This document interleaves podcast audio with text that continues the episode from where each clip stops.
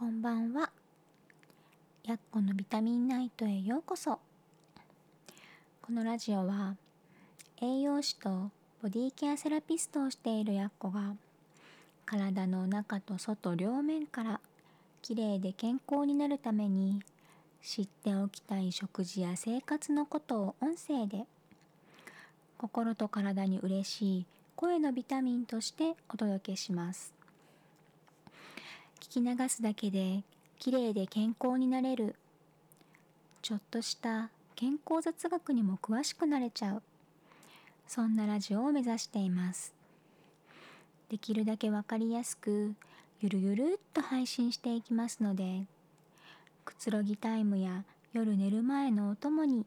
聞いていただければ嬉しいです。さて今日も一日お疲れ様でした。寝る前のひとときちょっとだけお付き合いくださいねと今日はねぐっすり眠るために大事なことについてお話しします前にねあの何回かに分けて睡眠のことって話してるんだけどあの眠りにつくための環境の中でこう大事な明かりのことってあんまり話してないなって思ったんですね。なので今日は明かりのお話です。部屋の明かりってどんな感じの明かりですか？まあ、どんな感じって言われても難しいですよね。とほとんどの部屋の場合上から照らす明かりだと思います。最近はねあのダウンライトとかもあるのでいくつもついてるお家も多いと思うんですけどこの上から照らす明かりっていうのが安眠を妨げる原因になっているって言ったらどう感じますかね？上からの明るい光ってねこう頭の上から照らされていて目からも入ってくるとあの脳がね太陽と勘違いしちゃうんですよ。太陽と勘違いするってことは昼間だっていうふうに認識しちゃうんですね。あのだいぶ前のラジオでぐっすり眠るためにはこう夜寝る時間帯にあのメラトニンっていうホルモンがしっかり分泌されていることが大事だよっていうお話をしたんですね。このメラトニンは暗くならないとしっかり分泌されないんですよ。明るいと邪魔されちゃうんですね。っていうことは十分に分泌されなくて熟睡するのが難しいっていうことになっちゃうんですね。だから外が暗くなる時間帯より後っていうのはあまり上からガンガン明るい光を浴びない方がいいっていうことなんです。まあね、今って24時間営業のねお店がたくさんあるじゃないですか。ね、夜でも街灯がガンガンついてて明るいとかなので多分ねこうちょっと難しいっていう風に感じると思うんですよ。なので、まあ、家の中だけでもねこう夜は特に白っぽい明かりじゃなくて少し温かみのある色味にしたりとか、まあ、夕食食べた後とかはこう上からの照明は消して間接照明だけにしたりとかっていうのも一つの手なんですね。まあ、それも難しいなっていう場合はまお風呂に入る前には部屋の電気を消してベッドサイドのね明かりぐらいにしておくっていうのがいいですね。お風呂でねせっかくリラックスしてこれから寝ようっていう気分になってるのにこう上からねあのガンガンライトが照らされてる明るい部屋に入っちゃうっていうのはあの目が覚めちゃう原因になるんですよ。なのでお風呂に入る前に寝室を寝やすい環境にしておくっていうのはすごく大事なことなんですね。そしてもう一つ頭の上から照らされるのと同じで目から光が入るっていうのもメラトニンの分泌を邪魔しちゃうんです。目から入る光何か分かりますよねはいパソコンとスマホです安眠のために寝る前2時間はパソコンとスマホ触っちゃダメだよって聞いたことないですか？多分あると思うんですよ。これはね、まあ、目から入る光がメラトニンの分泌を邪魔するのとあと強い光が入るっていうことで交感神経がね優位になっちゃってこう目が覚めて眠れなくなるからなんですね。え、のパソコンとかねスマホを触っている時っていうのは目から入ってくる刺激っていうのは光だけじゃなくて情報もなんですよ。情報。で寝る前にね情報をいっぱい入れちゃうと脳が休まらないんですよ。しかもそれがねこうあんまりいい情報じゃない、まあ、例えば、うん、悲しいニュースとかね。腹立たしいニュースとか、まあ、ニュースってそういうのをすごく大きく取り上げるじゃないですか、えー、そういう情報が入ってしまうと、まあ、そっちに意識が取られてあの良くない夢、まあ、悪夢みたいなもんですねを見ることもあるんです。これってねこうせっかく寝て朝になっても朝からぐったり疲れちゃうっていう原因になるんですよ。まあ、良くない情報って、まあ、夜だけじゃなくて朝でも昼でもねいつでも入れたくないものではあるんですけど夜は特にね脳を休めるためにも入れないようにしたいところですね。なので、まあ、SNS とかね気になっちゃうのもわかるんですけど最低限お風呂の後寝る前まではスマホを触らないようにした方がいいですね。目覚ましに使ってるのにっていう人もいるかもしれません。だから寝る前どうしても触っちゃうんだよって人ね。でも実は目覚ましもスマホを使うのはあまりおすすめはしてないです。とスマホに限らずこう音でね何ていうのかないきなり目を覚まさせる目覚ましってちょっとねあの刺激が大きくて、まあ、脳がびっくりというか、まあ、脳にも体にもストレスになるんですね。うん、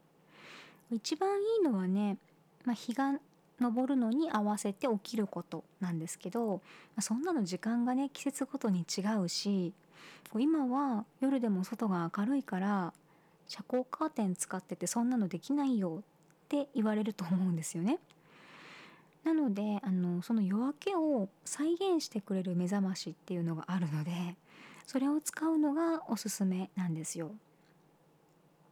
こう設定した時間になるとそのその時間の30分前とか1時間前とかから徐々に徐々に光を強くしていって目覚めたい時間にこう強い光が、うんと、と刺すようにこう自動でね設定してくれる目覚ましがあるんですよ。すごいでしょ？うん、これはあの夜明けと同じようにね自然な目覚めっていうのを体験させてくれるんです。アラームなしのものもあるしアラームがあっても光が強くなってから鳴り出したりとか、まあ、使ってる音もね電子音とかじゃなくて、まあ、自然の音、あ、鳥のさえずりとかうん。あとなんだっけ？私鳥のさえずりしか使ってないんだけど、うん、川のせせらぎとかだったかな、まあ、そういう風に自然の音っていうのがいくつか入っていたりするので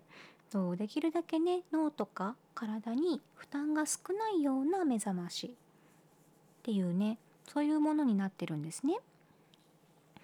でまあ、目覚ましとしてだけじゃなくてあのベッドサイドのねライトとしても使えるので